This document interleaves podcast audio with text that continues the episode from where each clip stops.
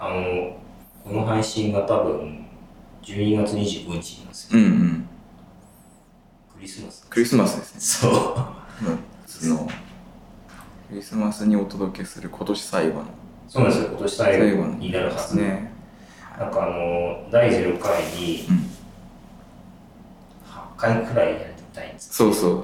まあ、でも結果として7回、なぜか1回ないんで、 一回ないのはい1回ないうん。 01345今日6回なんで、は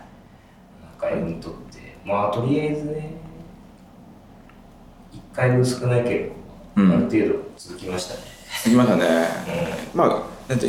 一応回数的には5回ぐらい、んあの正式回数か。ん。接し回数回、今回6回。 6回目。なんで6回ですね。そうね。いいよね。うん。よく続いて。続いていくもん、よく続くもんですうな。ん。本当来年も続けていきたいけど、この話をしすぎちゃうと、あんまり後で締めの話そうね始めるか。始めち ゃおう。お願いします。じゃあ、えー、っと、原稿読もう。はい。それでは、あきあきラジオ、スタートです。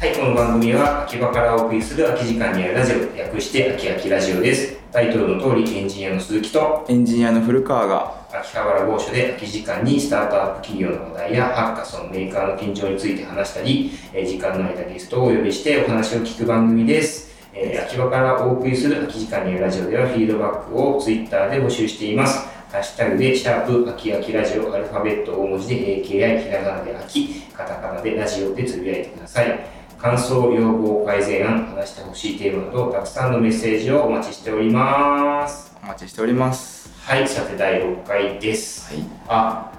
あの、一個、重要なネタ忘れてた。何をあれですよ、あの、何フェスタの話あで、フェスタでなんか、古川さん的には重大な リリースがあったじゃないですあ。か。おうおうおう。本当はゲストに呼ぶ予定だったんだけど。あ、そうそうだ。そうそゲスト言ってないから、軽く作りますかう。そうそう。来年明けだな。年明けかな年明け一発目のゲストなんか、ちょっとまだね、そうシステムも今はやっと、えっと、デザイン入ってみたいなとこうーろ。んそれはまたちょっと、えっと、来年にしましょなるほど。はいまあ、軽くだけ話しておくと、う。うん。ウ川さんがやっている会社のあ、そうですね。あの、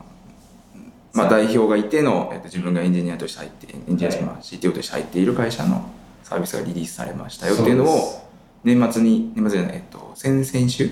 やったフェスタというイベントで、はいえっと、まあ、代表がプレゼンしてましたね。そうプレゼンしてました、はい。あの今からそうそうローンチしあじゃあツイートしますローンまあ、チしこますう公開しますっみて、たいなね、はい、話ドーンってなりましたねそうそうやってました。あれ、いい使い方してたよね。うん一応なんかそれなりにツイートがそう増えてフォロワー数少ないアカウントだけど、えっと、100、は100いくつ ?130 件ぐらいえそんなになんすか結果う的ん。に、あ結構広まりましたねやるなあなんだっけ応援応援ですね。応援応援っていっていううサービス、はいえっ、と全部ローマ字ローマ字っていうか英語で OOE おうおうそうです。で調べると出ます出ます。出るはず OEM 出ないえードットミーで出てこ ない。あドットミーですね応援ドットミーです、はいで出たまだ事前登録状態ですね。まああのその応援を作った会社の CT CEO もですねどっかで呼びたいそうですね、呼びたいですね。ずっと言ってる、そうずっと呼びたいやつ。完全にこの話するの忘れてたなと思って、はいそれはまた年明けにやるとしてですね、はいえーっと、まあ、そのリリースの話もしたフェスタの話からちょっとしていこうと思うんですけど、はいうーん古川さんスタッフやってましたよね、まあ、そうですね、お手伝いをしてました。はい。うんあのー、8階と9階があって、そうですねでそこでの、えっとまあ、一般の人たちの、はえいっとまあ、このの1年間ぐらい作ってきた作品を展示するというのが8階で、はい。 9階の方はちょっともう、えっと、コミュニティスペースというかちょっと内輪のネタとかを発表したりするような場所とかとしてのイベントでした。はい。えー、っと、なんだっけ、えー、アクセンチュアアクセンチャーですの、ね。あれは、なんだろう、麻布十番。麻布十番、そう、超おしゃれなそうそうとこそうでで、す ね。東京タワーの近くねそうそう、イノベーション施設ですね。うんそこ借りてのイベントでした。そうですね、うんえー去年やって2回目2回目ですね。目。で、古川さんのスタッフ、僕は普通に出店やりました。そうですね。うん。あと、僕が出したのは、もうなんか、いや、散々話をしてきた、はい あの、CR12 12リアリティと、えーっと、QVR ですね。楽器。さっきで楽器体験できなかったけど、あれだった。ああ、そうだ、そそうそううだ、そうだ、そうすいませんん。あまりいいなくて。 あの、なんか、それで、フェスタの時は、ちょっとネット 不調で、う中ん。二のリアリティでもできなかったんですよね。あ、でも、あの、なんだっけ、えっと、A- AI だったらみたいな、なんか、AI なんか AI? イインインド、インドネシあアあ、のはいはいはなんか AI のコミュニティのところを来てて、いはい。はい。すっげえ英語で説明したんですよ。 なんか拙い英語で、うん this, touch みたいなことを言って、 すごい人数多かったもんね。多かったんですよ、うん結構だから、え、5、6人英語を、なんか多分そうだった、いや、アジア圏うんうんうのん。人で、うんなんか、can you speak Japanese? って、あ、違う、can- あ can you speak English English? っってて聞かれて、ありとみたいな。 で、無理やり説い明やすそるうそうでも結構面白そうだってあれみんなそういう感じでいろんな作品を、はいあのあの子たちすごいアクアグレッシブというそうかアクティブでさそうですねでなんかいろんな人の作品うをん無理やり聞こう見ようっていうのがすごい、あ、そううんそう。よく見かけたなんか、すごいですよね。人数もものすごかったしお互い英語喋れないっていうのをすごい果敢に見ようとしていくそのスタイルです。あれでもあの感じは実は多分海外のメーカーフェアとかも似てるのかもねって言ってたよなんかわ言葉とか通じないけどみんな来て、うん。こう面白いねって言ってくれるみたいな、えー、あ、そう、まあ実際にあの QVR のデモして面白いっすねって言ってて、なんか、あの、なんだ QVR もちょっとか海外進出したいいなけ るねあるんですけど、そう、それよかったな。まあいいうん。あとですね、あれ、唐突に LT したんですよね。うんうんうん品物ラジオ。ああ、そう、アジアラジオのコラボラジオ、コラボ LT。そうそうそう。そう二人で、えっ、と、わちゃわちゃしてたガ。チャガチャして。そん な時間何も全最初から最後までなあんかの、二人のラジオの紹介して、じゃあ今から登録しますってね。 5、5秒ぐらい。どういうくらいいや、一分やった。あ、一分やったあれ。一分やったのか。なんだっけ、で、あの、塚谷さん的には、その、LT を YouTube ライブで公開してるから、それで公開ラジオみたいな。うん僕としては、これちゃんと録音して、あの、アップロードしなきゃいけないかなと思ってたから、そこで完全にすれ違いを起こすと。全然。終わった後にこれ YouTube ライブで配信してですよって言うとあそうなんですねみたいあなもう終わりだ。そうまあ一応なんか録音するみたいはないはい言ってましたけど ねなんかねお互いに違おう。互いすれ違いてかまあやり方違うもんね。そうっすね配信ね。なんかね、その辺も含めて。後で。とはいえ 2, 人とも共通してるのは何か話すんで、うんうんあの1分間の中にダラダラする雰囲気を持ち込むのは無理だな確か全 全然然わわちゃわちゃわちゃわちゃ走ってたよ。なんだっけな並んで喋れるみたいな話だったうんうんんうだんあの3分枠2枠取ったからあ、そうだね。そうそうそう2個埋めてたよね。そうそうそう。3分プラス1分休憩みたいなので、やったんだけど ね、そんなにはゆっくりはできなかった。面白かったけどうね。ん、まあ面白かったですけどうねん。えちなみにフェスタ回って、うん俺面白いなってのありましたなんか。今回ほとんど回れてなかったんだよねうんぐらぐろぐるっとは回ったけど、でもうん全然どれ見せてとかなくてできなくてあら。そう自分の作品でさえもうんあ。のサボサボテンを動かすロボットの子たちも一番奥にいて自分のも世話できてないぐらいだったから、ああ、ええあ、そうそうなんそうですそうそか。あ、ひょうた一瞬だけ見てる。うそう これ年末ちゃんと完成させるのでうん。あれまだできてない。一応、えっと、動くとこまでできてるけど動いてましたよねうんけど、えっと、あたもうちょっと全部せん全センサー乗せるっていうのができなかったからあ今回年末に大晦日ハッカーさんということで、あ。そうはい。全センサー載せる人によってやってますね。そうそうそうねあれもあれじゃないあのおうちハックえっ、とうん。湯村さんのネタだよね、あ、そうですえっとかの。はい、うんえっとえーシナラジのパーソナリティか。うん、そうですね。あの塚谷さんの前そうそうう。そう。の、えっと、ネタだよね、一応え毎年やっー、てそう。なんですね。そうそうそう。大晦日ハッカソンしましょう。しますか。しましょう。そうそうう。うん。そうですね。あ、なんか、フェスタで見てよかった僕、作品。印象的だったのは隣の展示で、うん名前忘れちゃったんですけど、はなんか、シューティングゲームですよね。あ、でスマノベだ。あ、スマノベ、うんうんうんスマノベってですうね、ん。あスマれ、ノベのチームの名前忘れちゃった。うんあれすごかったんですよね。あれの付け方すごいよね。。そうクエストをさ、向こうに置いて、そで、コントローラーこっちに持っう。て、はい。リアルの方での、えっと、うん場所の認識させて、はい。そうなん撃ですちよ落とすというか、あの、なんだろう、的を撃つというかさ。コントローラーがなんかシュあの銃になっててそうそうそう。ちょっとだけ、でも三角つけてるだけだからさ。うん、あれでちゃんと認識してクエストをクエストをだからヘッヘッドマウントディスプレイではなくコントローラーとして使使ううっってていういうあれね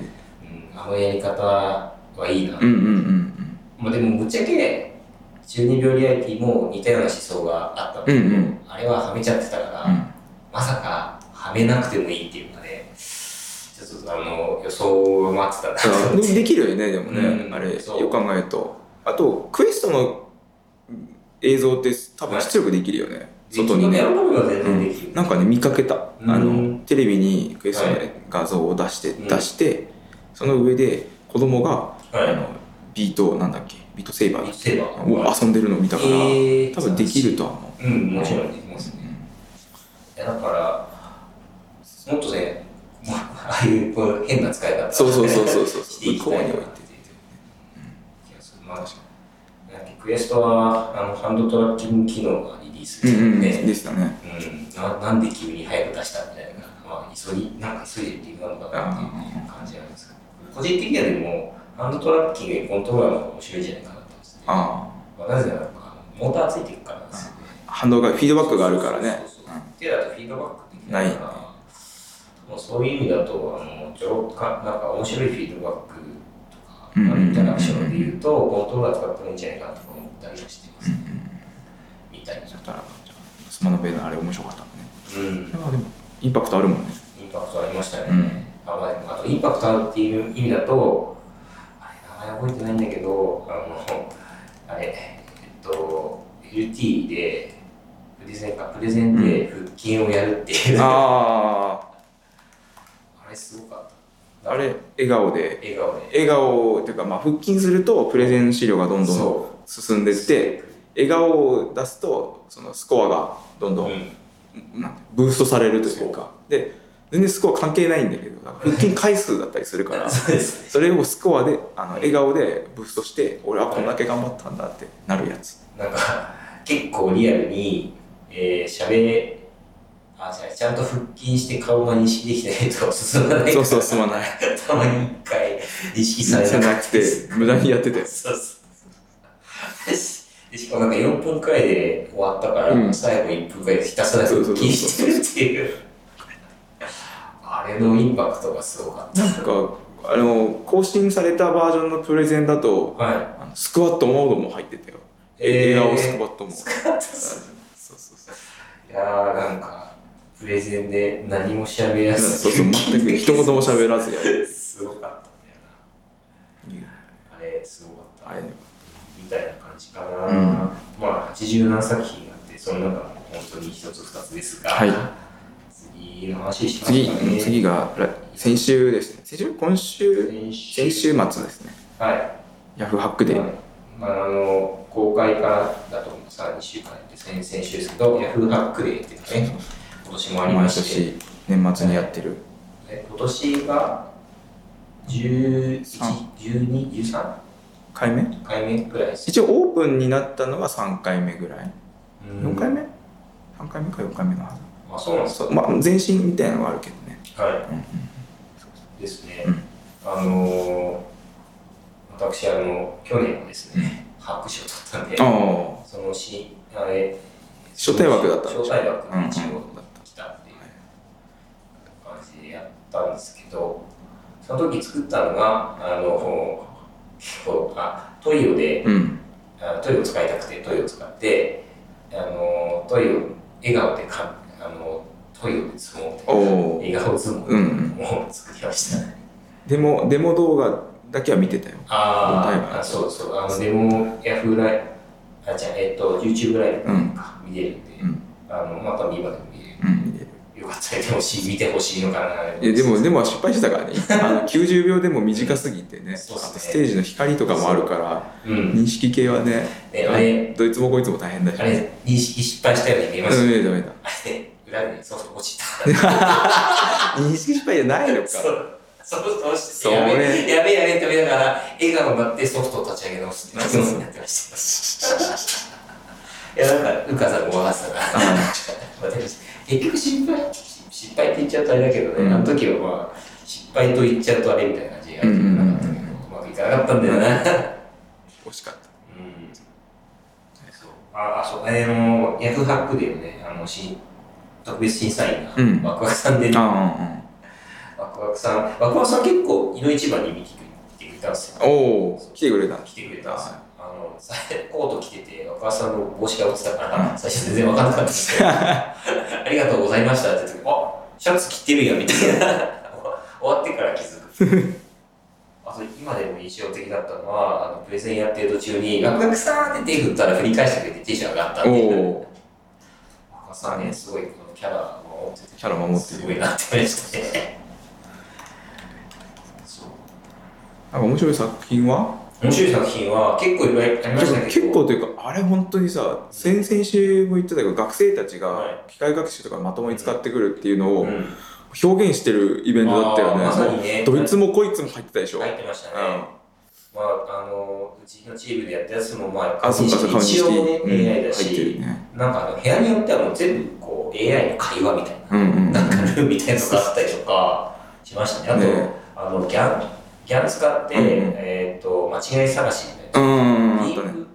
フェイク、えーディープなんとかなんだっけ名前は知っ忘れたまあでもあるよねあの場所をとそのオブジェクトを特定させて、はそこをいこう入れ替えててそう自分の写真からその間違い探し作るやつだとかなんってか出て領域を分割して、うん一番その間違い探しに使えそうな場所を、うあの間違い抽出してみたいななるっていうのがあったディープメモリーっていうやつですね、うんうんもうなんかでもとはいえ一日で学習させるのはきついって言ってましたけどまああ、あのギャンをこの一日で使うっていうのそうはなかなかかかんないあ、挑戦だね、なとそれでも2チームぐらいいたでしょ 2, 2チームあそうなんですか、うん他にもあっ同じのを使って、うんああれだあの人物の背景抜いて、はいあじゃああれは別個かあれた、はサービスに投げてやってたのかな、はいあれは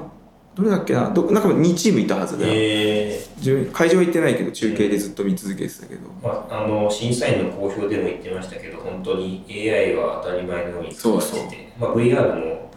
結構いろいうんうろんで使われてたので、まあ、やっぱり AI、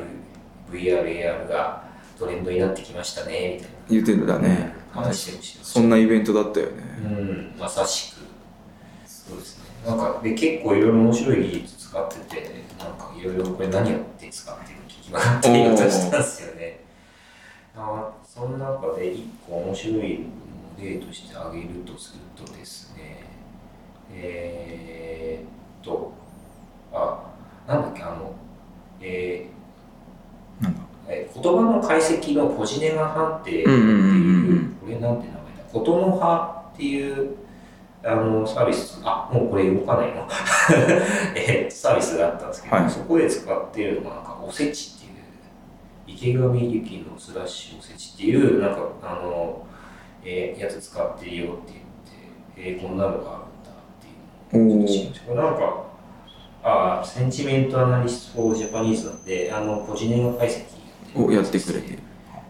うんやるサービスいや、えっと、Git のライブラあリライブラリがあるんだ何使ってやってるんですかねって聞いたあのこれ、もう言葉っていうのが、えっと、その言葉をつぶやくか、もしくは Twitter で連携すると、そのそこに書いてある言葉のポジネガに合わせて、あの、えっと、葉っぱが、うん葉っぱの色が変わるんですよ。はネガティブな言葉は黒い色でいはい、はいでそこからだんだんだんだん暖かくて明るい色になっていくっていうのでなかなかその、えっと綺麗なインタラクションで、これはこれでいいなと思ったんですけれども、えー、なんかそれで使ったのがそれでしたね。あと、技術的なところで言うと、あの、大津を、2つ賞を受賞したね、あうんの、寿司のところ、ああそこを使ったやつなんだろうと思うんですけどね、グルーモーターってやつ使ってるらしいですね。グルーモーターソフトウェあはアで、あの、イヤホンジャックにつながるあーサーボモーター使えいる。はいはいはいあれすげえなと思って、思わず何使って使ってみたら。あれ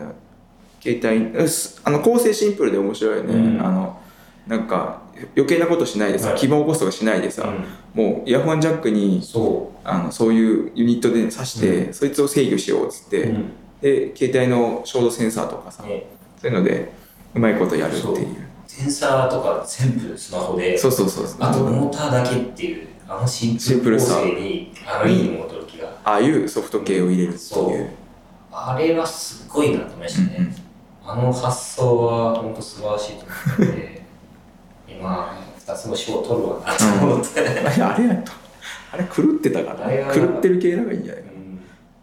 かんな人のとこへ必ずね、直線で届ける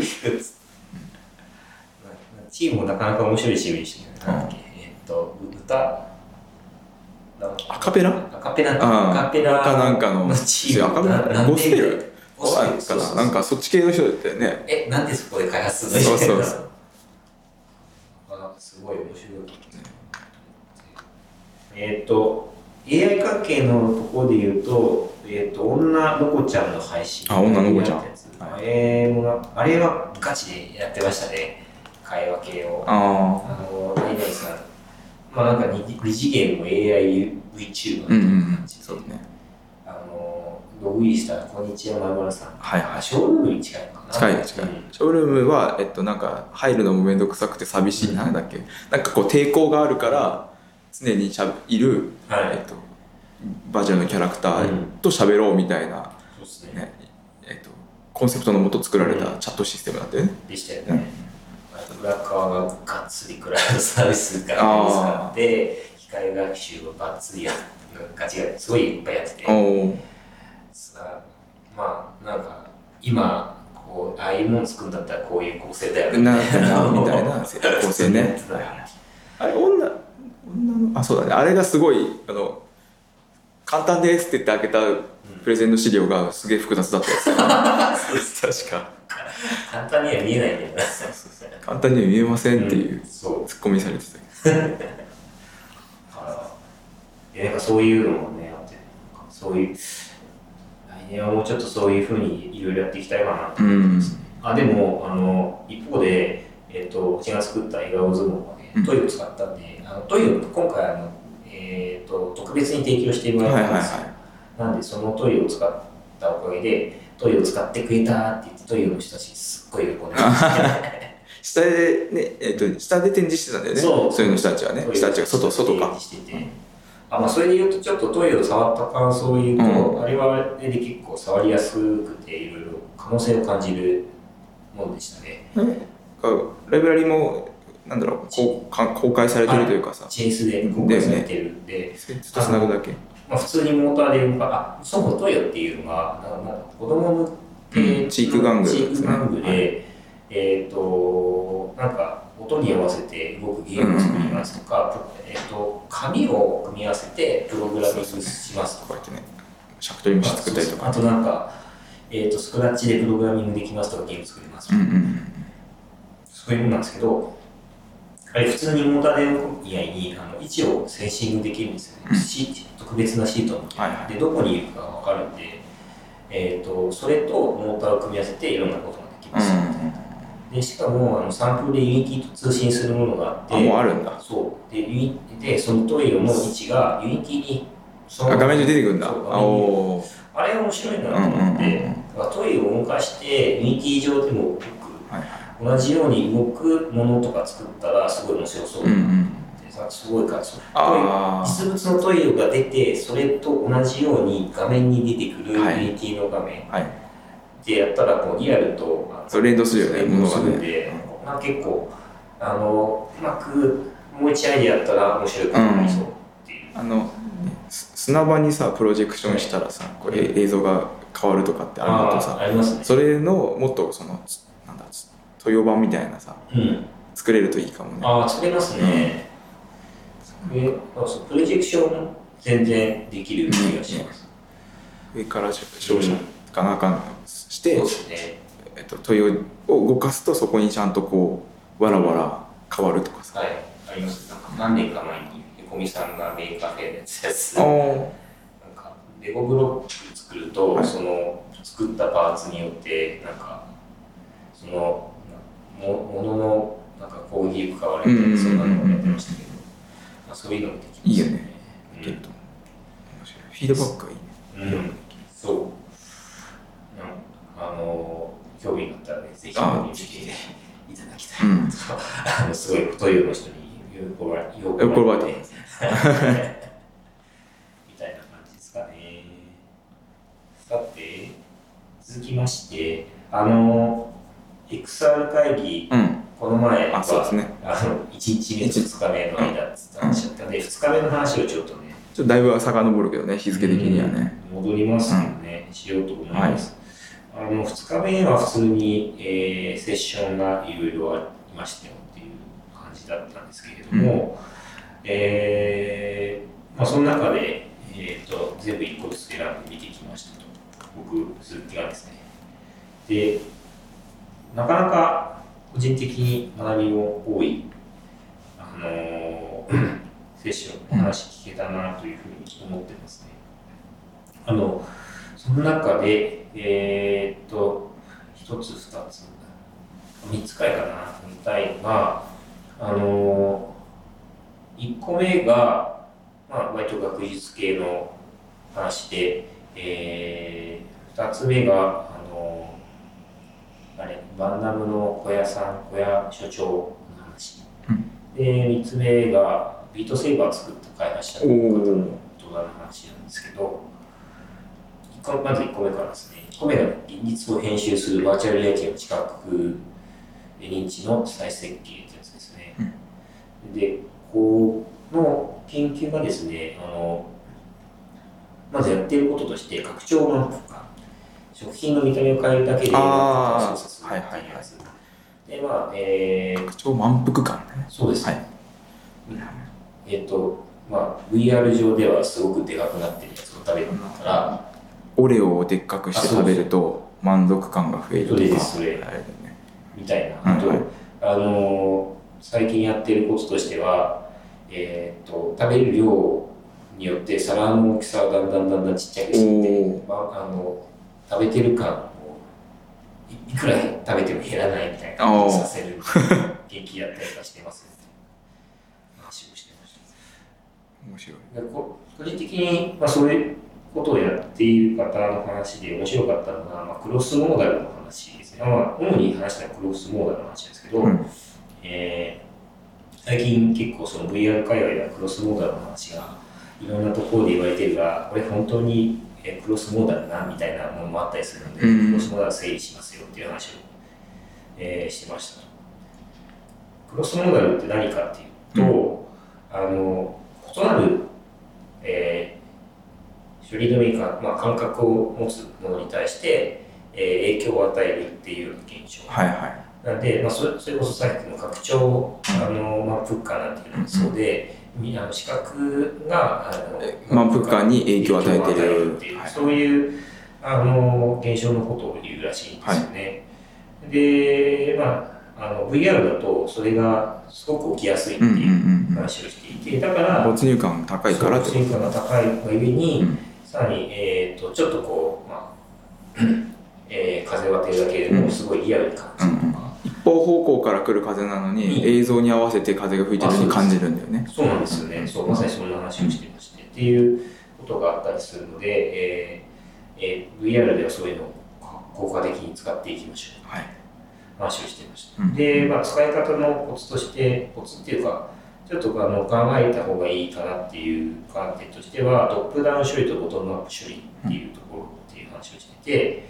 えーその2つ何かっていうと、トップダウンっていうのが、うんもともとその事前知識とか持っている経験、文脈によって、えー差が出てくるもの。はあは例えば、えー、なんていうのかなあうんとまあカレーとかがあってそのカレーが、カレーが出てたらうんあったかそうだなうんうんうんうんあったかいってことを現実世界で覚えてるからそうにあの記憶してるか、だかららまあ、そういう VR 空間とかでもあったかいって感じるはずだ、はずだっていう感じですね、あと天ぷらとかもそうか天ぷら揚げてるのを見るとなんかちょっと匂い感じうんる、うんうんうんうんうんそういうものがトップガン主義はいで、はいはい天ぷら見たことない人だとわからないんでねそう多分ねそうなんです。で事前知識が欲しいもので、ボトムアップ処理はもうその感覚による、えー仕組み、うんえーもうもう人が、えー、と割と根源的にか感じるような処理っていうのがトップ、えー、とボトムアップ処理っていうんですよね。ボトムアップ処理のあのだ例で言うとなんだろうな。うーんあのないない部分に触られてはい実は触られたとかって思うとかあはそっちかもしれないダワーハンド実験っていうのがあるんですけど多分それなのかな。あの、まあ、ちょうどこの、えっ、と、セッションでも話してたんですけど、それは違うかなあれは自分だと思っちゃうあ、そうですね。うんななんだったっけな。なんだっけななんか極端なこと言うと多分、えっと、尻尾が生えてるアバターとかをつけてて、うん。うん。尻尾を触られると尻尾ないはずなのに、えっと、感じるとかなのかなあーまあ尻尾に触られたって思われるとかってことのそうことなのかなそうだったか違うのかなそのなんかそういう系かなと思ったそっちの方からの、えっと、フィードバックかと思った、な。一応そんな感じのような気がするが。 すいません。あ、まあ、まあ、なんか今の話を聞いていて、なんとなく分かって、ボトムアップ処理はちょっとこう、えー使えるのが限定されるよううにん、うんうんうんただ一方でボトムアップ処理の方がその、えー、と事前知識に差がないので個人差がないっていうのがメリット、一方でトップダウン処理っていうのは、まあ、ある種こうえー事前処理を、うんうん事前知識を使うから、こうより面白い効果的ななんかリッチな体うんう験んうんとそうかだねことができるんだけども、あのえー知識によって差が出るので例えばあの国が変わっちゃうと文化が変わっちゃうので、うんうんうんあのうまくいかないわからない来やすいよっていうでまあその海外行くときはそういうのを気をつけた方がいいんじゃないですかねみたいな話もしてましてちょっと面白い文化での違いがあるのね文化の違いがありますねとちょっとその辺だ場所によってそういうのを考えた方がいいんじゃないですかっていう話を聞いてましたちょっとこれ面白いなと思ったのでもうちょいえっ、ー、とクロスモーダルの話のことは調べたいなと思ってそんな今調べてないんだなと思っていたでは1個目で2個目はあの小屋所長の話なんですけどロケーション VR エンタメいやロケーション VR エンタメ共感への挑戦ってやつですね、うんえー、とこれなんですけど、えーまああの小林所長っていうのが、まあ、バンナムで VR ゾーンとかマザリアとおおかはいはやいっている方なんですけれども、まあ、その方がもうずっと VR をやり続けて今ちょうど考えていることについてわーってそのものすごい勢い で話をしたってやつなんですよね。はいま3年間をやってきたあはい集大成みたいなやつだようん、ねそうですね。あの、本当に結構いろんな話をしたしたんで、しかもかつそんなにまとまってないので、あのまとめるのが難しいんですけれども、個人的にあの面白いなと思ったのが、えっと、VR のエンタメと今までのテレビとかのエンタメっていうのは、ちょっと違うものだよっていう話をしてました。うんえー、と VR 以外の今までのエンタメは基本的に客観的なもので、うんうんうんうんえー対して VR のエンタメは主観的だっていう話をしてましたね。はい、中に自分もいるからそうですはいはいはなんえっと VR はそうまさに今深川さん言った通り自分であの体感しているものだから、うんあの主観的になるい、うん、ただテレビっていうのは、えーまあ、どんだけ主観的なものになってもやっぱりこう少し遠くから見てるうん客観的になりますうんだから客観的なあの見せ方によ、えー、と客観的な見せ方をしてたテレビとかでやってた演出が VR だと全然ピンとこなかったありすある合わないっていうことが起きるっていう話をしてました。へえあの例えば、えー、なんだろうな、えーっと、なんかゲームだと、えー血が出るだけで痛いっていう表現ができるけど、うん VR だと全然痛くないっていうみたいなことが言ってるらしいですよね。あのでゲームだと普通に血出せばいいのに、VR だと血出してみたくないから、どう表現すればいいんだろううんうんそういうところがあったりとかして、ああのゲーム作る人としても結構その際をあの埋めるのが難しいみたいなあ話あをしてます、まあ未知の体験を作んなきゃいけないってことそうですね、ねまあ、今までやってなかったところにちょっとどうやったらそういう効果的な演出ができるのかっていうのを考えなきゃいけないから、えーある種新しい挑戦ですねみたいなうん話をしてましたね。うんと、そう。かな。あと、まあ、いろいろバーっときまして、マーケーの話をしてたんですけど、うんあのー市場倫理の法則っていうのがらしいんですね。はい一般的にマーケティングで。マーケティングでマーケティングっていうのは、だんだんと機能、えー、と簡単、便利、感覚、イメージっていう順番でだんだん、うんうんうんえなんか発展していくんですよ。例えば、あの石鹸だったら、まあ、石鹸っていうあらゆる機にあらゆる機能があります。でそれが便利になって、な何やらまあ、ボディーソープやっぱりな、あリのソースあれになったりします。うんハンドソープになりましたでそれがさらに飽和すると、うんえー今度はなんかえーっと感覚だから。匂いがついたりとかとかそうそうあえっともっと漂白されますとかそういうそうデザインとかうんうんデザインとかかになっちゃうでさらにそれが発展するとイメージになって、うんあのこのえー、この石石鹸を使うと何ができるのっていうああのこのこの石石鹸に対してもっと高級なイメージをつけるとあかーあの、まあ、パッケージのデザインで、えーもっとこうこれは他とは違う違ううんうんうんえ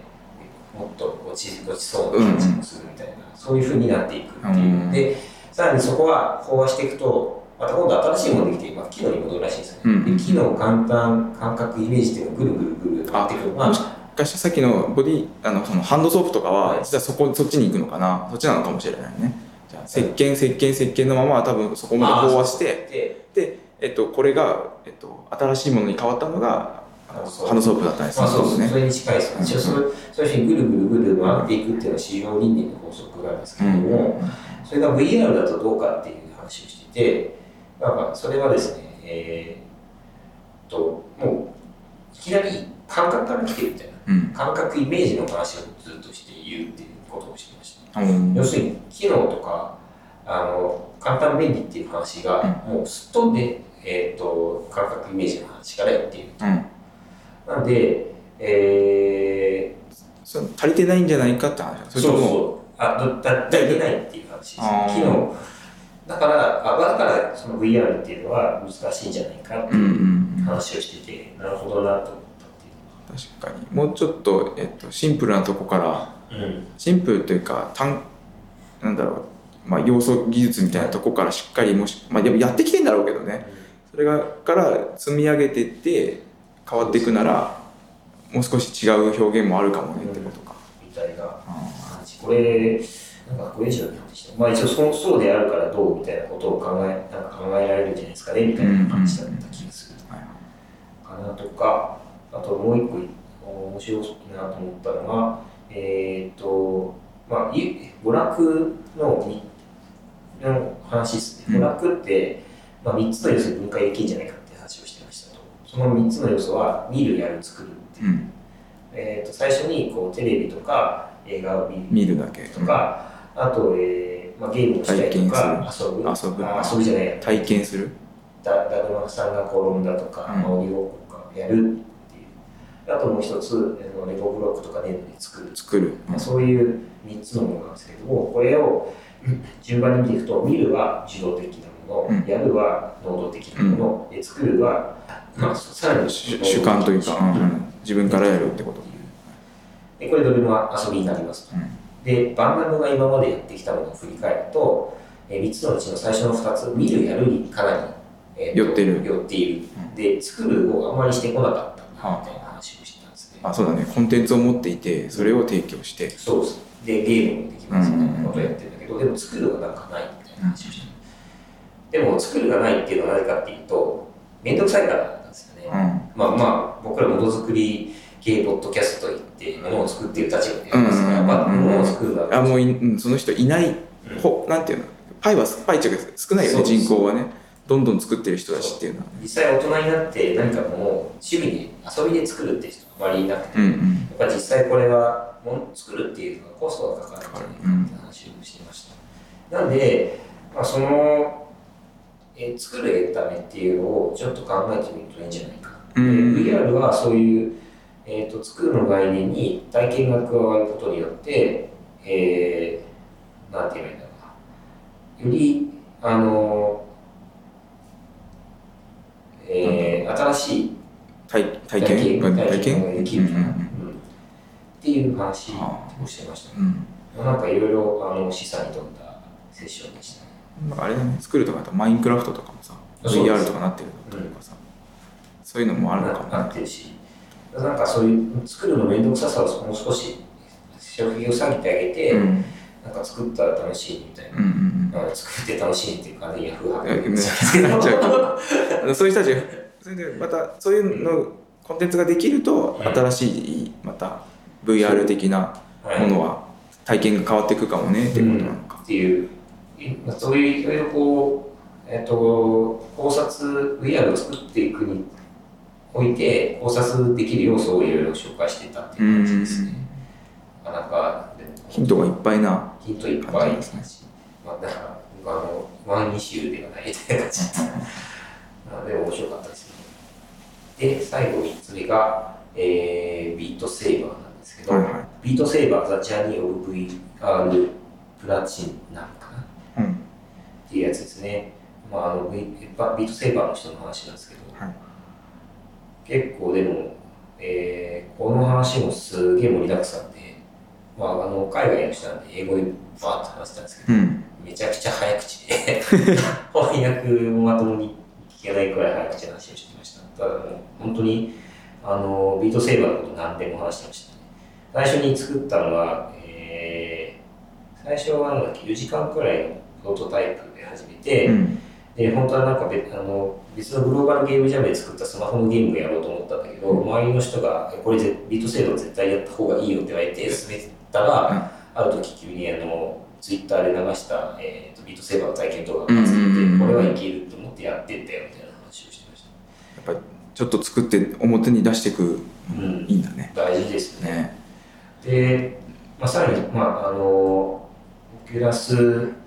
まあ、VR か VR 向けって結構いろいろあの FPS の壁っていうかう軽んうんうん量化をしなきゃいけないんでそれに向けていろんな軽量化をしましたよって話をしてましたね、とかあの UI もあの VR の UI のあのライブラリがあんまりないんで、うんえーこういうの使いましたよとうか、んあと VRUA を防ぐにはこういうことをしましたとか、あえーーあんまり自分が動かないのもそういう理由だったりするのか。まあ、ちょっとあると思いますね。あのそれこそ、えー、とセレクの時の話でもあのやっぱ横に動かしちゃダメみたいな話をしてたりとかするんで、そういう余裕の防止の話をしたし、あと、まあ、あそうだ、売る時アーリーアクセスをやって、実はなんか4分間だけ公開状態だったんですみたいな。まあ、話とかそういう上話からあガチガチなあの技術的な話をねかなり話をく幅広く。あの詰まった話をしてましへえ。たあれを聞くとやっぱビートセーバーにいろんな技術も詰まってるしいろんなそのそれこそ経験も詰まっているんだなっていうのを感じたんでなかなかこれも面白い話でしたねうんあそうだフォグってわかりますね CG のフォグにうんうんわかる。うんわかるあれなんかすごく疑似的に作ってるらしくて、それの作り方を説明してたんですけど、なかなかマニアックだなみたいな。結構その軽量化するためにだいぶいろんなところをああのごまかしてやってあ。ごまかさない。まあ表示しなくていいところをどんどん削いだっていうのがそれだ。そうですはとかしたり、あんまり、えー、とリッチなレンダリングができないんで、それをうまくごまかしてやるはいっていうのをやったっていう話を聞いて、だいぶその軽量化のために並々なら努力いあでクエストに関してオキアスクエスト向けにまあ出てるんですけど、うんあれに関してはもうレンダリングパイプライン全部変わったみたいあ。うん。な話をしてて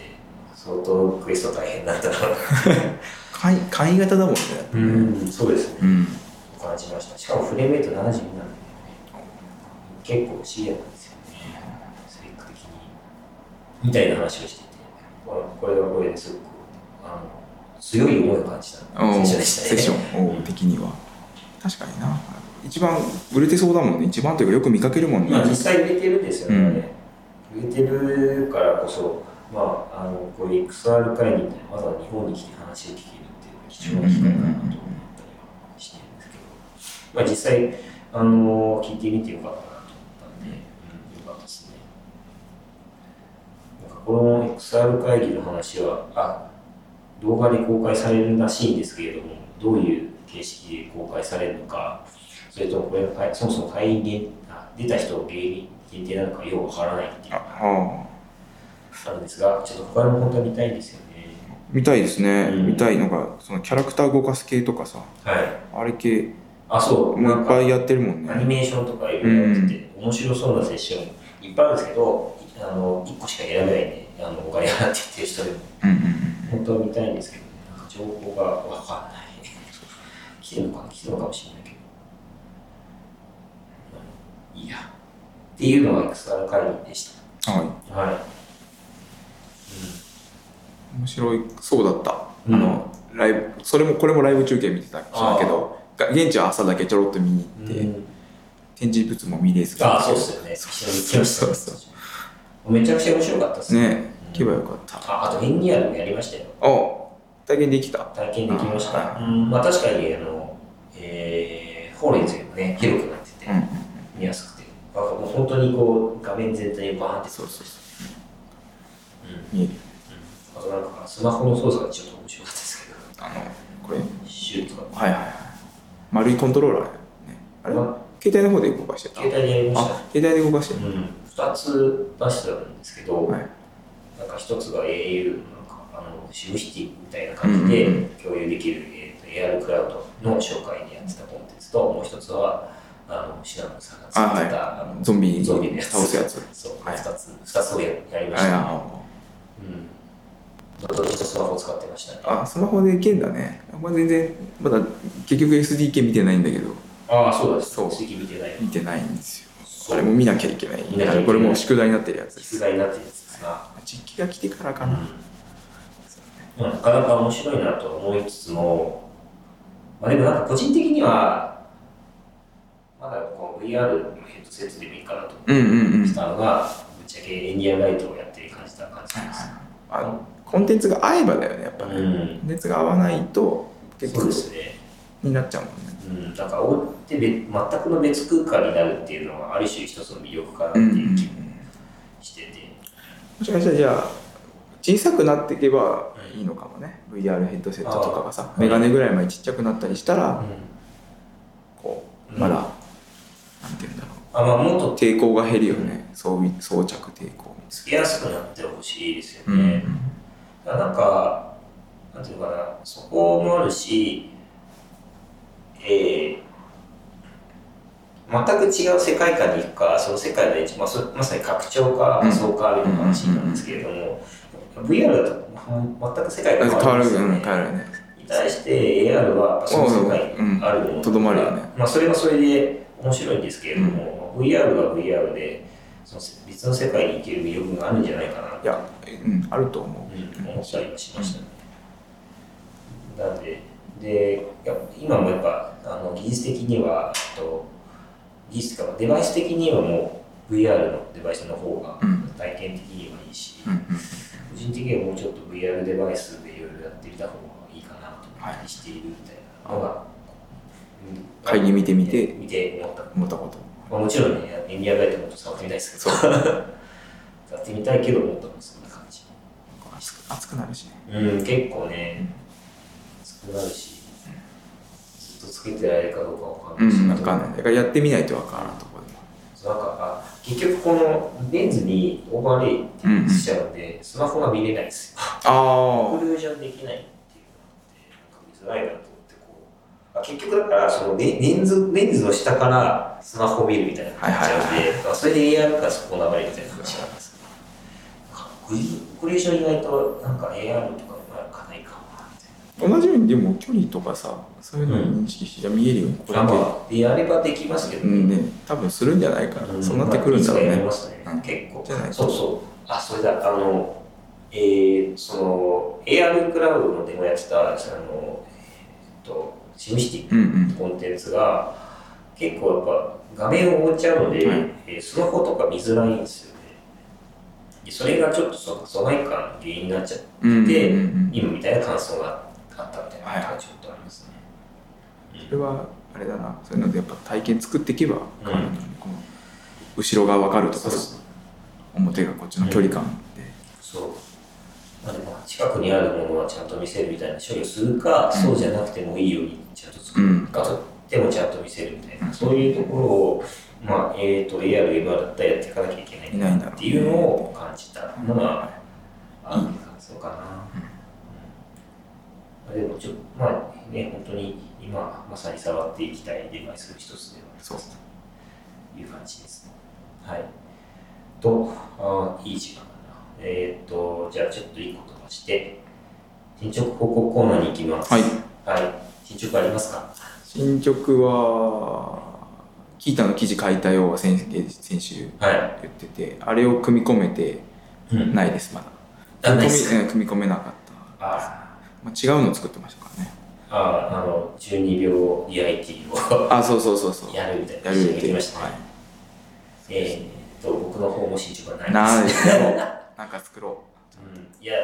ちょっとね、今は若干いろんなことをやってうまあね年末ねちょっとか、うん多いもんねちょ今年末年始からいろいろスタートしたいなと思ってたので、まあそれは次回には僕が上げられると思っております。自分の方はまあもう組み込める状態ではあるので、ね、ボーズネットだいうん、ぶ使う。オズネと、うん、標準認識もできるなって、ヤフー白で使いたかったんですけどね。うん、あ言えばよかヤフー白デーでね、あ、思い出した。あの、ちょっと話戻っちゃったんですけど、ヤフー白デーで、さっき顔認識使ったじゃないですか。僕ね、ああの時その顔認識の工夫させたのをね、知ったんですよ。あの、表情とか認識するのが意外と面倒くさくて、うんうんあのローカルでやったんですけど、うんね、これ渋谷やったんですけど、結構、なんか、表情をちゃんと認識するには技術、技術っていうか、いろいろノウノウハウがいるなっていうのを感じたんで、うん、少しこう、興味を持ったっていうあ今回の発ったうん、見うでした。ん、でもあのあの、まあ、自分 Java JavaScript でのライブラリとかしか使ったことないけど、うん感情結構ちゃんと取れてたよあ、そうですか。使ったやつは FaceAPI ってやつかなあーまあそう、あの API ではあるんですけどね、うんなんか実際にこう、まあ、よくは URL ネットワーク、ディープラーニングと ECNN 使ったらいいとかっていううんのを、まあ、ボーカルでやったらどうなるんだろうみたいなのがあって、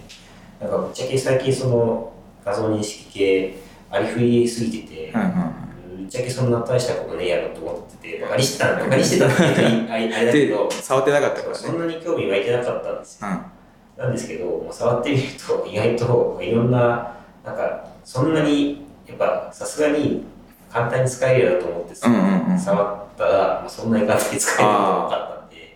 もうちょっとちゃんと勉強しようとそう思っそうねていうのが、確かにな目の位置とかね口の位置とか、そ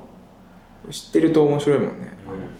うん、やっスぱトラッキングとかそうなんか単口の位置は取れるんだけど、ここから表情に行くまでがそうそうどうやってすんだろうそうねがね、意外と難しくて、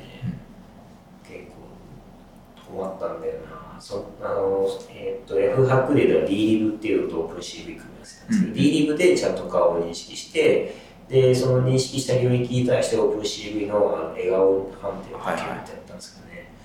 それがちょっと意外と手間がか手間かかるかまあでもなんか、あのも切り抜いてそう。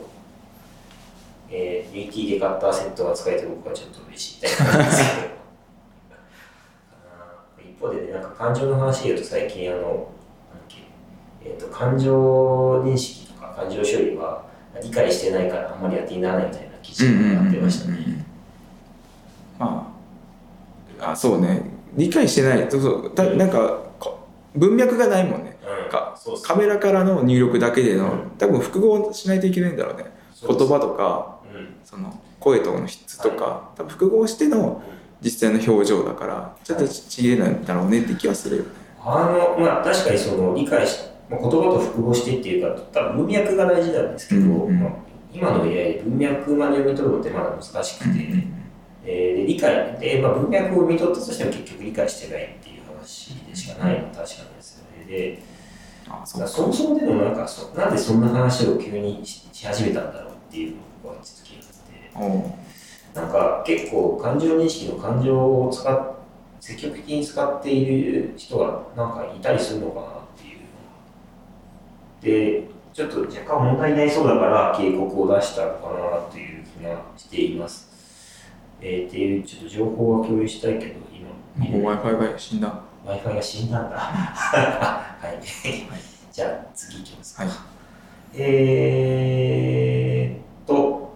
最後の話しますが、あの、さっきもお話、いや、冒頭でお話ししたように、今年最後最後ですね。ということで、今年の最後的なね、話をしたいと思っております。という、ちょっと振り返り。ちょっと振り返り。今年、私、古川の方はですね、はい。今年の前半6月ぐらいまでは、うん、あの鹿児島に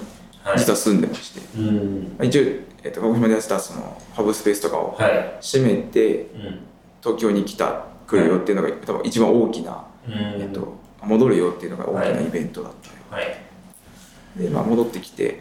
えーと、と今、まあ、サービス開発を、はい、えーとまあ、何ヶ月半年ぐらいかやってきたよというのが。うん、今年の大きな、はい、大きなとこでした。うんはい、あのそうかだから大きな動き動きのとこ九州そうそう九州から東京へ一回戻ったんだよね。うん感想としてはどうですかいい一年悪い一年もしくは面白いつまらないよくあるあでも環境が変わまた変わったからさ、うん、新しいことにチャレンジしたりとか新しいことをしてみようってなって、はいてる、はい、えっと、ところになんか感情はなってるよね、うん、あの感情だし動きも変わっててもともとそのハードウェアとかの、はい、えっと、ことやってたけど今もソフトウェアでなんかやろうみたいなところに意識を持っていってるから、はい、あのちょうどそのポーズネット触ってみようとかさ、機械学習とかもずっと機械学習やろうやろうって、い、じってみようってただいじるところからまず理解していこうって思ってたけど、ずっとやってなかったけど、今年に入ってからあのいじり始められてるし、はい、実際にそれ使ってみて、んなんか、えーと、とそれなりに理解進んできてるし、はいいいいい半年かもしれないいい半年いい年、うん、それはよかったそうそうそう今こうやってねラジオで喋ってるのもさ、うん、含めて、うん、うん、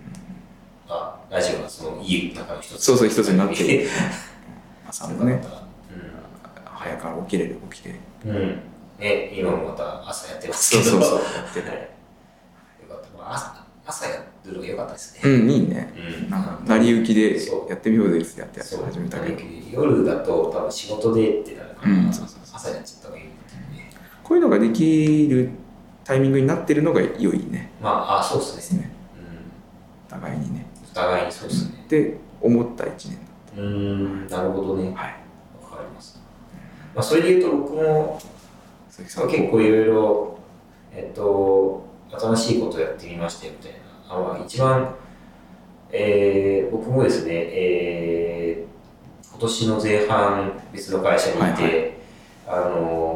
後半から VR の会社やって、VR やって、まあ、結果的に VR がつい触って、ハッカソンとかでも VR やるみたいな、なんか気づいたら VR ばっかりやってる人になってたっていう。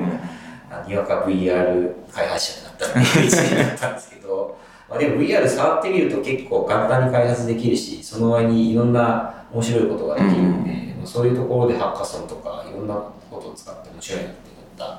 ていうのが一応大きな。大きなところ。まあデバイスとかもね、うん、だいぶそのクエストが出てきたおかげのタイミングだったりもするもんね。うん、クエストが出てきたんで面白いこといっぱいできるようになりましたよっていうのが、うん、えっ、と一つなのかなっていう。持ち運べたりするのがねそうね大きいね、はい、フェスタの話でもありましたけど、うん、本当になんかあの持ち運べるようになったことによって面白いことがいろんなとこでできるようになったっていうのは、結構いいかなと思って、うん、来年もまたいろいろ使い倒してそうね使い倒していきたいですね、うん、うん、っていうのと、まあ、あの前職から別の会社に移ったっていうところでまあ、その転換点として今後自分どうしていこうかっていろいろ考えてた一年でもあるんですよね。うん、でなんかやっぱこういろんな人を見てるんですけどいろんな人を見てるとやっぱりこう本当に自分がやりたいことを見つけている人は強いなと思ってあの、うん、いろんな会社をやっていると、まあ、社長の人とかこういうことやりたいんだ、はいはい、やりたいんだとか。あのいるじゃないですか、うんいるこういうことやりたいんでやっぱそういうあのこれをやこれを一番やりたいこれが市場現代だと思ってやってる人はうまくいっていると思うんですようんうんうんうんでで自分もそういうのなんだろうか、まあ、ぶっちゃけあんまりよくないないないうん、ない、なんか、ない仲間だよね。明確にないそうそう、ない仲間だった。それを考え続けている、はい考え続けた一年だったかなと、はい結局見つかったの、そのなんか、一応ねやりたいところっていう。一応ねあのあれなんではハッカソン結構いろいろ出たチームなんですけど、まあ、その中で面白そうなあのー、まあ、プロトタイプ1個作れたので、うんうんうんあの QVR なんですけど、QVR が結構面白そうだったんでちょっとこの路線で来年はいろいろ頑張ってみようかなと思っているんですよ。はいなんか音楽、楽器、音楽が音音楽 VR VR みたいな。はいはい。うん、音楽 VR でなんか